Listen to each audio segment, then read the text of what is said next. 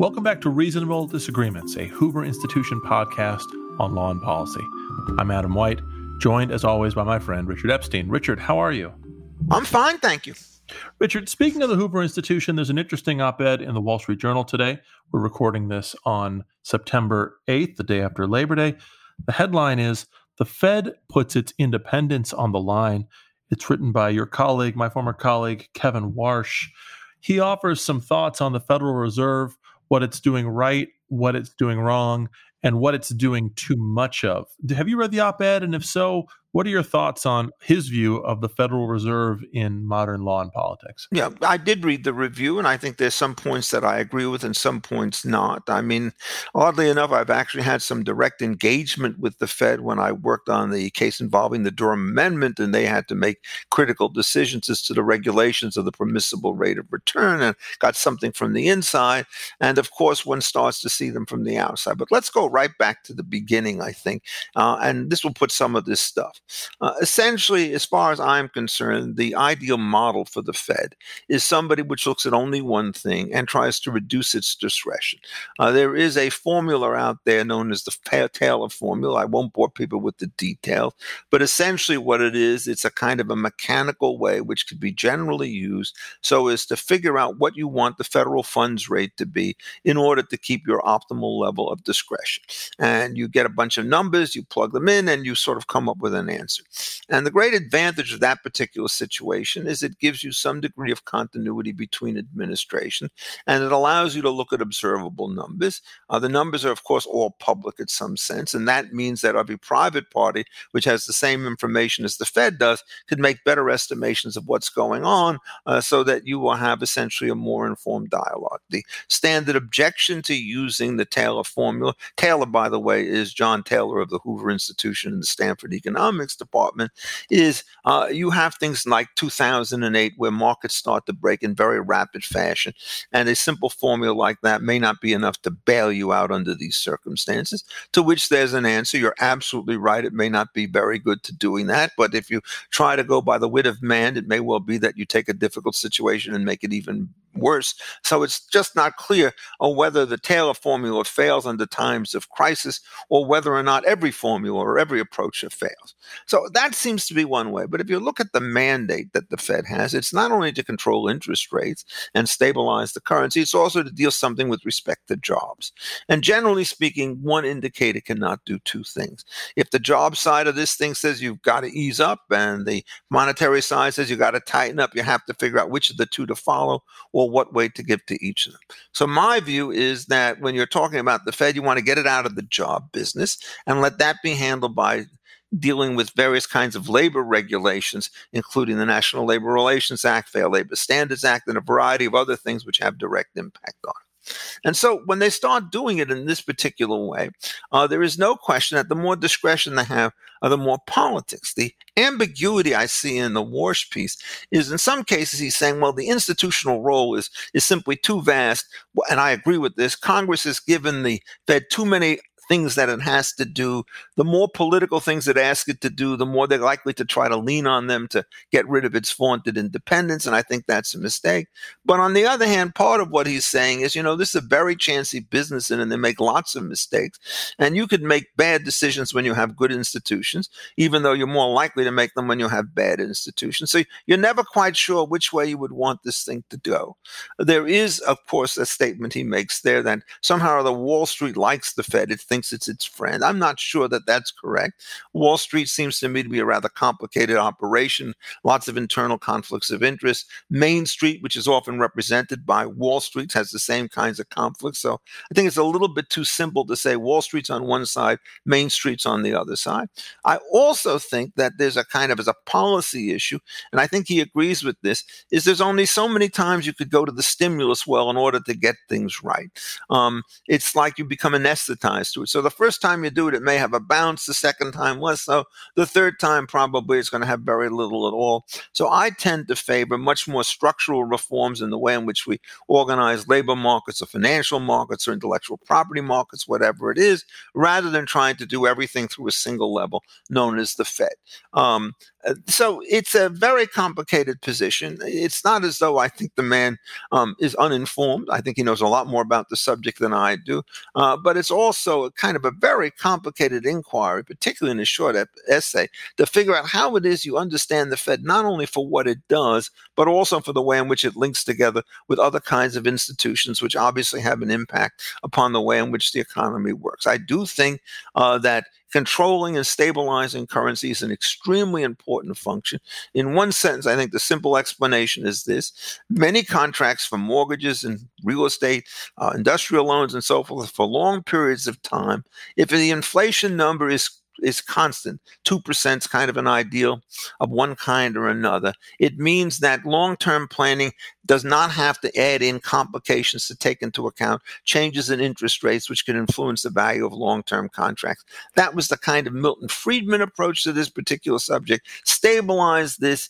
If you then get the currency variability out of the situation, you can spend your time dealing with long term contracts, trying to worry about the business contingencies that you had to face. So I tend to be on the less discretion side. I think Warsh's that way. And when you have less discretion, you have less political power. And if you have less political power, I think there's a less of a probability that every time there's a change in commission or a control, you're going to get some swat, sharp flip flop in policy. And continuity with respect to financial rates is, I think, extremely important. Jobs is better handled somewhere else.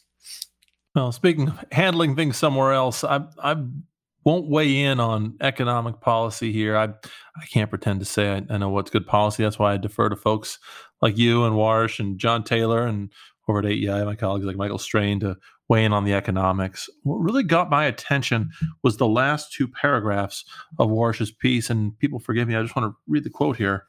He's writing it against the backdrop of the Fed's expanded role in in, in the, the current economic crisis. And I, also, I think implicitly, he's writing against the backdrop of calls among Democratic congressmen to officially expand the Fed's mandate by adding to its dual mandate of, of full employment and price stability, um, the mandate that the Fed promote the alleviation of, of income inequality, however they define that. And so, against that backdrop, here's what here's how he concludes his op-ed. He says, For now, the Fed sits atop the commanding heights of the economy, its growing authority unquestioned, its pride manifest. But over time, citizens in a constitutional system tend to grow very wary of omnipotent institutions. The Fed is ex- exercising understandable but unprecedented power at an ahistorical moment. Without vigilance, uh, it will risk morphing into a general purpose agency America cannot afford to have its central bank lose its independence, gravitas, and record of success. And he says, to paraphrase Ben Franklin on the institutional challenge, a central bank, if you can keep it. I was really struck by this because I, I too have been watching, like a lot of people, been watching the Fed's growing role, its role in not just in economic matters, but its regulatory role, especially in the aftermath of the financial crisis of 2008 and Dodd Frank's enactment. And we've seen this institution that, after a century of its existence, has built up certain accumulated institutional capital.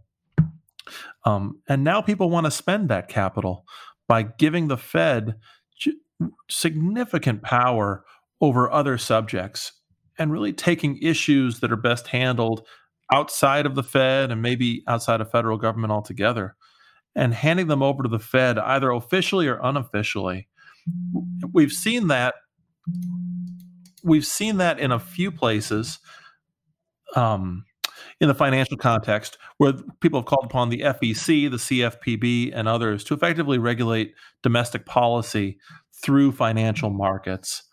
And we've seen it in so many other ways where whether it's looking to the military on things like energy policy or just looking to bureaucracy in general, looking to take all these issues out of the political realm and give them to these sort of these bureaucracies, often well respected bureaucracies like the Fed, what I think these people don't understand is they're sowing the seeds for the destruction of that institution. And Warsh gets this immediately. He realizes that if you take these issues and hand them to the Fed to decide, the Fed will very soon lose the political and institutional capital that these people are counting on in the first place. The fastest way to really undermine an institution's um, viability is to commit it to the the task of solving all these other problems outside of its expertise.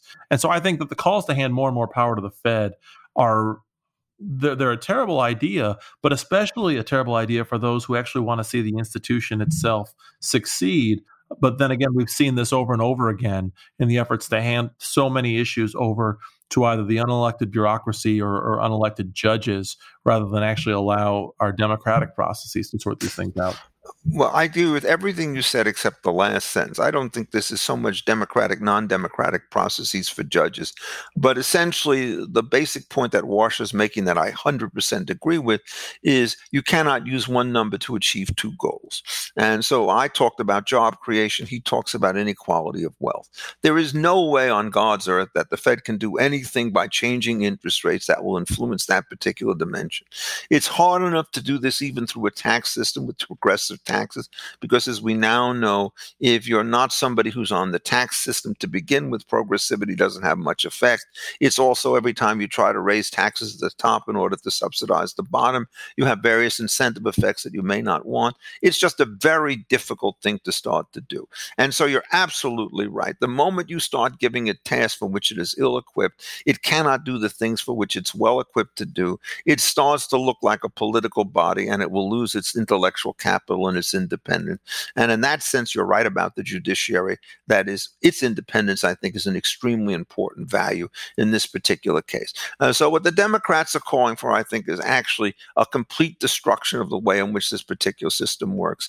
And so, I want to say that, notwithstanding the fact that there are disagreements perhaps between us as to how interest rates ought to be calculated when it's the sole task, the idea that multitasking through the Fed is something that we want, it seems to me to be, and I agree with you, a horrible mistake mistake. So much so that now we have reasonable agreement between us. What's our next topic, as you said, Adam? Well, it's the courts uh, in a way. Oh, okay. I'm, glad, glad, I'm, glad, you have confidence in the courts because uh, they have an important job coming up too, probably. Uh, um, confidence in quotation marks, right? Well, the, um, the, the, one of the editorials also in today's Wall Street Journal is titled "Will Courts Pick the Next President?" If the election is close, the fallout can make Bush v. Gore look like an ice cream social. We're now just a couple of months out from the election um, but not necessarily from the resolution of the election, which might take much, much longer, depending on questions about the election's uh, security, questions about uh, mail in ballots coming in after the election date, and so on. Just a few uh, weeks ago, I had on, on my other podcast over at AEI, uh, John Fortier of the Bipartisan Policy Center, where we walked through sort of an hour's worth of discussion of uh, the upcoming election uh, by the end, I was terrified, and I guess I'm curious, Richard. What's your sense of uh, of the election coming up? Are you hopeful that it'll it'll go off without a hitch? I think terrified is probably the most kind thing you could say about it. No, I've never been more frightened about a potential election in my life than this one. Um, uh, an ice cream social is a very accurate description. I was quite active at the time that Bush v. Gore took place and wrote a number of pieces for the Wall Street Journal and so forth, and uh, thought that it just ended by a hair in December 8th of that year. I think, in effect, the judges intervening in the way in which was suggested in the Wall Street Journal, saying that you have to notwithstanding your own election statutes, keep things open a little bit longer, uh, not worry about the smudges on the postmarks and all the rest of that stuff, is an open invitation for disaster. You will probably have, under these circumstances, to count millions of ballots. There is no control whatsoever under the chain of custody. We don't know which ballots are going to be taken out. We don't know which ballots, in fact, are going to be done. If it's a close election and in 50 states instead of one, you're going to have to look at postmarks the way in which you had to look at hanging chads, if you recall, in Dade County and in similar places around Florida. There is no way you can do it. Uh, there are 50 different state organizations, each subject to its own rule, each subject to uncertain litigation uh, that's going to take place in multiple states. I think what has to happen right now, and I don't care who brings the action, somebody has to get this thing up to the Supreme Court, and the ruling has to be if something is not there on November 3rd, it does not count. Uh, you have plenty of time right now to organize your mail ballots. And the sooner we get this done, the better it is. Uh, to do it in any other particular way means, in effect, that you're going to have to relitigate. At this point, you're going to have to have two administrations trying to form for the next sort of election. You're going to have Trump speaking that this thing is a giant fraud. Uh, he's going to have at least some plausibility because the same friendly folks who are in big progressive cities uh, will have an influence here, and, and their hatred of the president is so utterly complete and total uh, that they would regard perhaps a defalcation as a noble event. Uh, that could be true, it could be false. We do not know, but we do not want this thing to happen. And the judges who say that the integrity of the system depends on counting every ballot have got it completely wrong. The integrity of the system comes to reaching a confident, finite result in time for the government to take place. And if stray ballots are lost, that's a high price. That's a very low price, I'm sorry, uh, to pay in order to keep the system going there. So, Adam, again, I mean, it seems to me that uh, we have to rethink our agenda today because we pretty much agree on both of the issues that you've raised thus far. Well, wait a second, not so fast, Richard. I, oh, good. I feel better already. As we as as you were talking, I'm trying to bring up the the sort of the dates that are set by law. I, I understand the the need to to get the absentee ballot resolved as quickly as possible after the election. But did I hear you right? You said that all absentee ballots need should be received by election day. I, have said that's what the ideal should be. Now, of course, it's difficult every particular state may have different rules. I think right. some say you get it in within three days, it's going to count. Um, so I think the more precise way to put it is I don't like those statutes. I don't think you could rule them unconstitutional, but I don't think there ought to be any equitable exceptions which allow judges to extend any deadline beyond those deadlines that are set by statute. That's probably a more accurate way to say it. And even if you give the three days in several states, the inability to come up with a clear winner on the night of the election, I think is just a huge source of instability. Suppose what happens is that we not only have a litigation, but we also have people taking to the streets. Yeah. I mean, what's going to happen? I mean, I just was today and I went in, I got myself a hamburger at a local place and they said credit card only. And I said, why? And they said, well, uh, in the last two riots in Chicago, they broke down and they stole everything out of our cash register. I mean, and you could get that kind of destruction on election day. I mean, if people are really angry, um, I, I just do not understand how we are courting disaster. Uh, the president, of course, has a rare capacity of throwing hot oil on an open flame. Uh, the Democrats, in their own slightly quieter but equally hysterical way, can do the same thing. Uh, the partisan divides have become enormous, so people regard this as a kind of a life and death election. And when you think that you know it's not a Me Too election, uh, there's no dimes worth of difference between the two candidates. People are going to do things. Now, which people? It doesn't have to be everybody, Adam. It just have to be enough people who are so convinced of the justice of their cause that they're willing to take shortcuts with respect to means to end. And if you're talking about a million potential actors and you just get 1% of those things, you get 10,000 people coming around the world, all the more sufficient to create mayhem through litigation, riots, and everything else. No, I am genuinely panicked about uh, this kind of situation, and I have no confidence whatsoever in our institutions to deal with it. I hope the Supreme Court gets involved very early, demands, doesn't ask for cert, but takes cert on an expedited basis and gets this thing resolved by October 1st. That's my hope. Well, hope springs, hope springs, eternal, Richard. I don't think. I, I, look, my not, hope and probabilities are two different calculations, right? Uh, so, you know, you and I, we, we spend a lot of time on this show. I mean, let's be honest, we spend a lot of time criticizing things, complaining about things, worrying about things. Maybe we should stop and, and point out, you know, the, the bright side of this. I mean, in such a divided time, it's like you you cannot get Republicans and Democrat Democrats to agree on anything. It seems everything is a disagreement. Well, we finally found one thing that everybody agrees upon, namely, if your side loses the election, it was illegitimate. Right, because that's the one thing that you see both sides of this uh, argument really racing towards. We've seen it already with President Trump and and and his you know his ridiculous comment about everybody people should vote twice just to be careful vote vote early in writing and then show up on the election day. Um, just God, like said, God help us. I mean, and count right. both votes or just one. No, only count one, and and, and uh, which you know, one, and how do we know, right? right, and but then oh, at, the, at, the, same time, uh, Hillary Clinton, I think, was the first out of the gates to say that Joe Biden should not concede under any circumstances, um, and you now have uh, Biden, uh, Kamala Harris, and others, you know, sort of preemptively trying to delegitimize the other side's win. The dynamic with in-person voting versus mail mail-in voting could be could really exacerbate things if say president trump's voters all go in person or you know disproportionately vote in person and and biden's voters disproportionately vote by mail.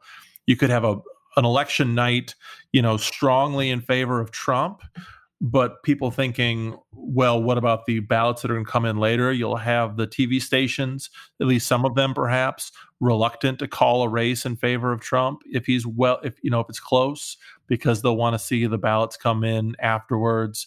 Then, of course, all of the competing narratives from the White House and from Democrats. But I'll tell you what really worries me the most in conjunction with this sort of preemptive delegitimization of the election, maybe part and parcel of that, is each side is basically pre announcing that the other side will do whatever it needs to do to steal the election.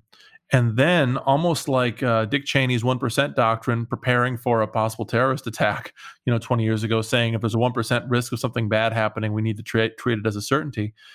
You sort of talk about what the other side is going to do. And then you say, well, we need to preemptively plan against all of that. And you get this rhetorical arms race from both sides I saw another op-ed, I think, in the Washington Post over the weekend by, by God Rosa, help us by, by Rosa Brooks, perhaps talking about a war game exercise where various political actors got together to try to game out how an election night, how election night chaos might play out.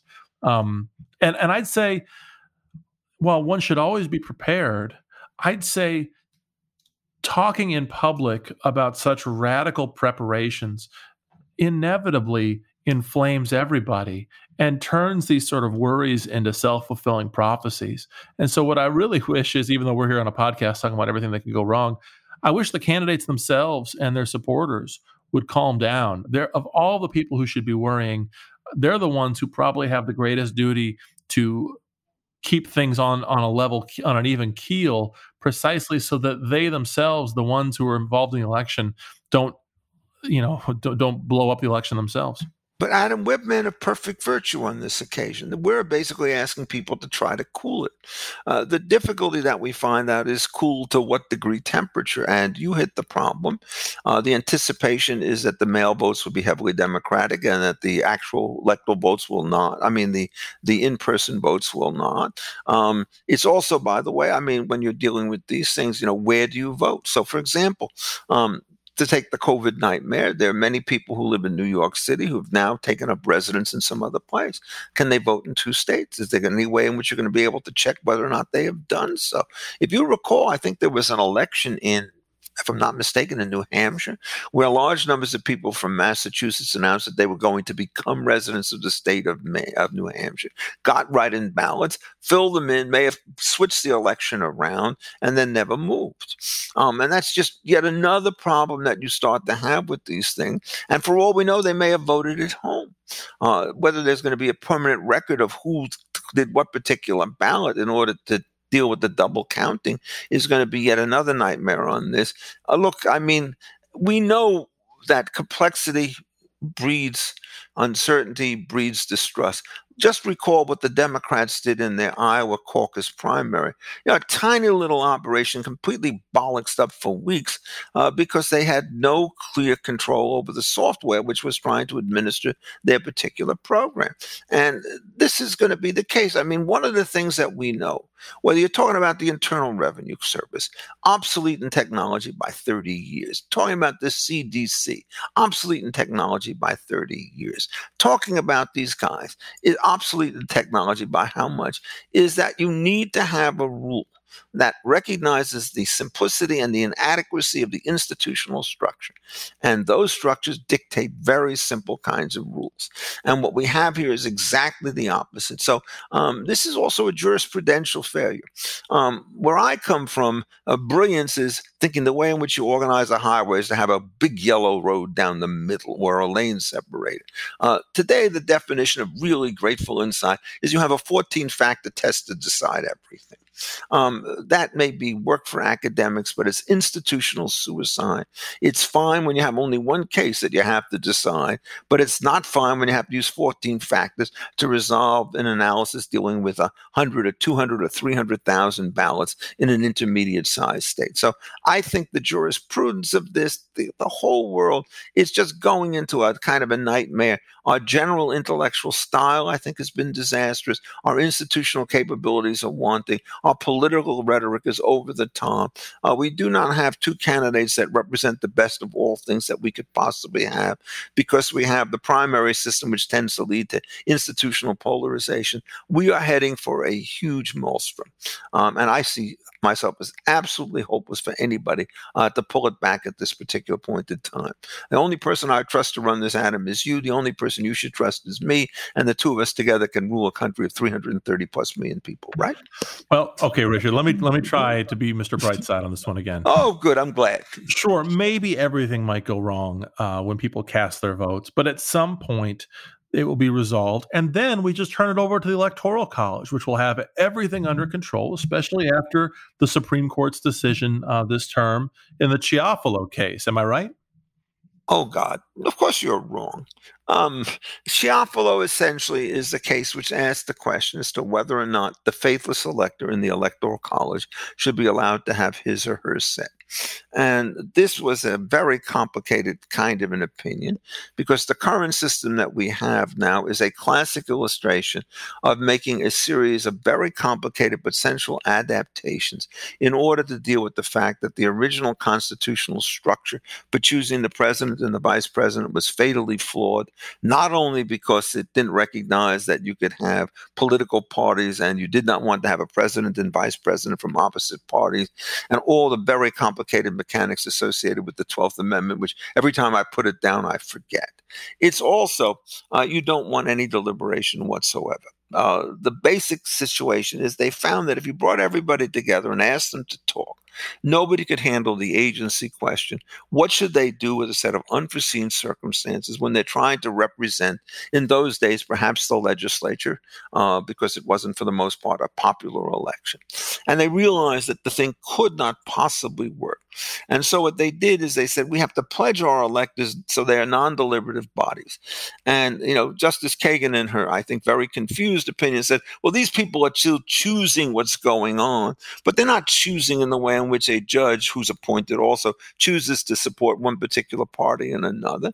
Uh, in fact, since there's zero discretion, the correct rule is to have no named electors whatsoever and just to have a mail in system with a count and nobody to meet. Uh, but we need to do the other thing because of the fictions that are involved with having this college.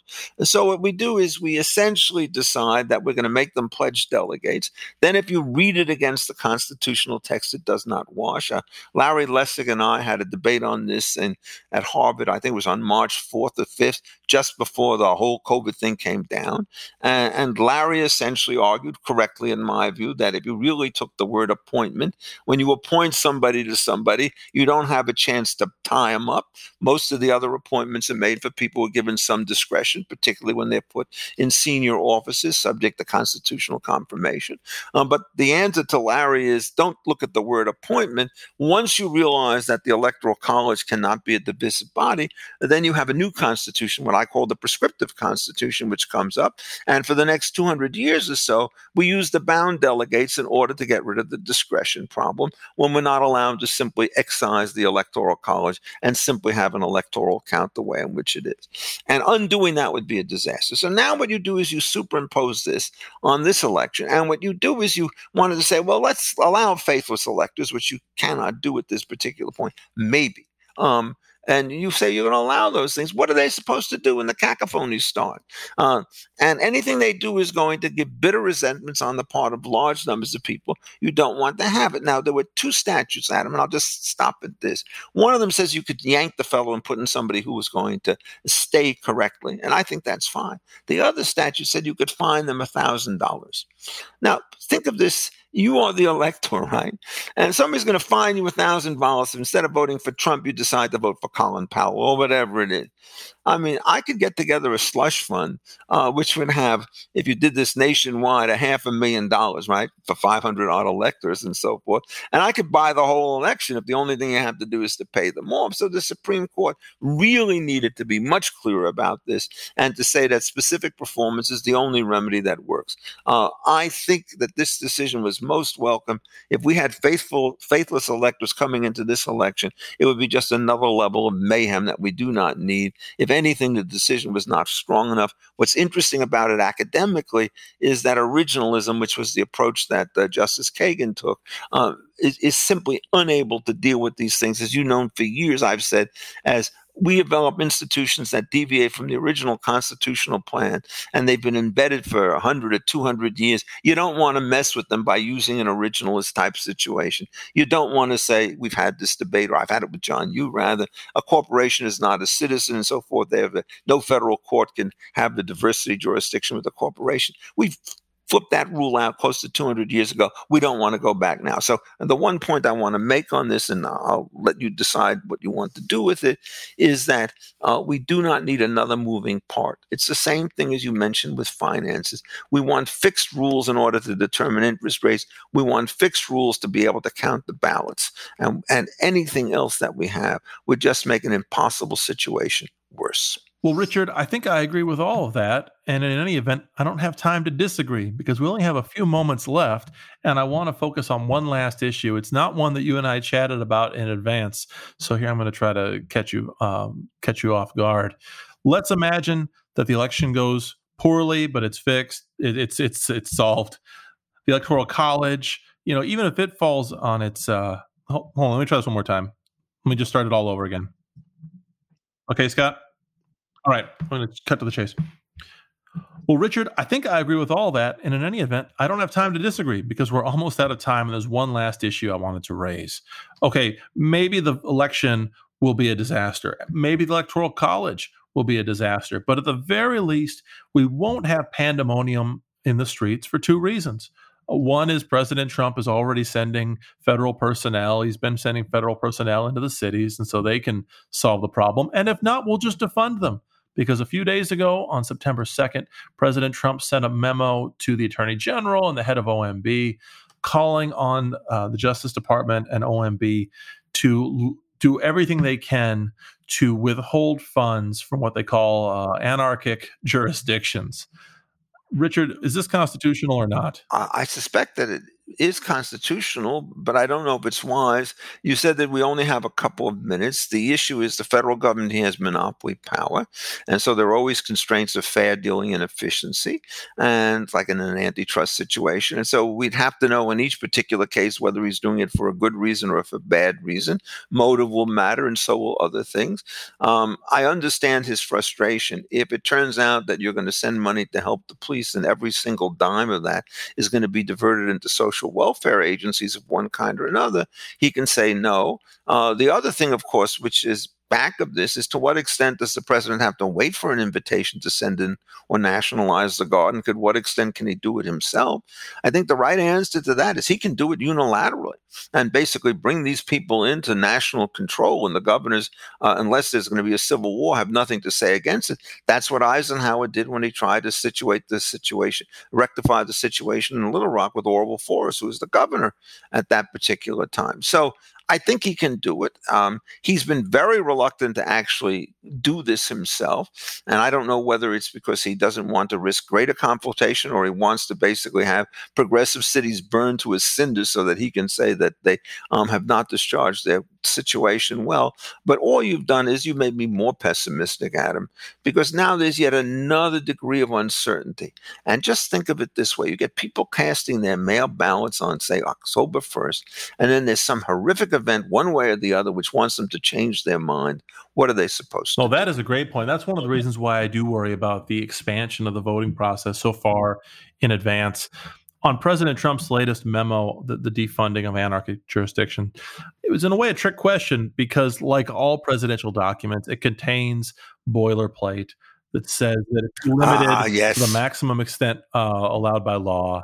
So, on its face, it doesn't violate the law per se, but it certainly um, flips on its head the idea that Congress, not the president, has the power of the purse.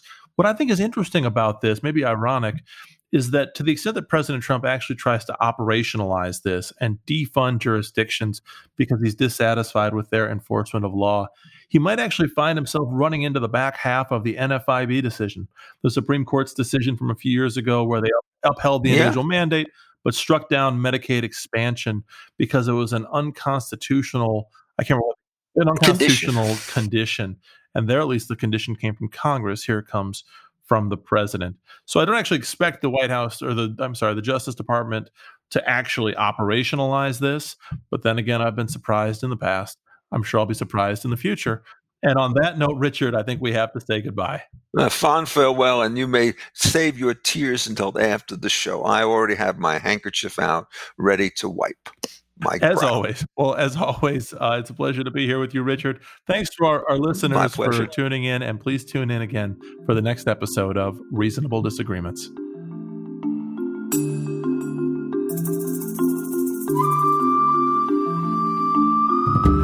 This podcast has been a production of the Hoover Institution, where we advance ideas that define a free society. For more information about our work, and to hear more of our podcasts or see our video content, please visit hoover.org.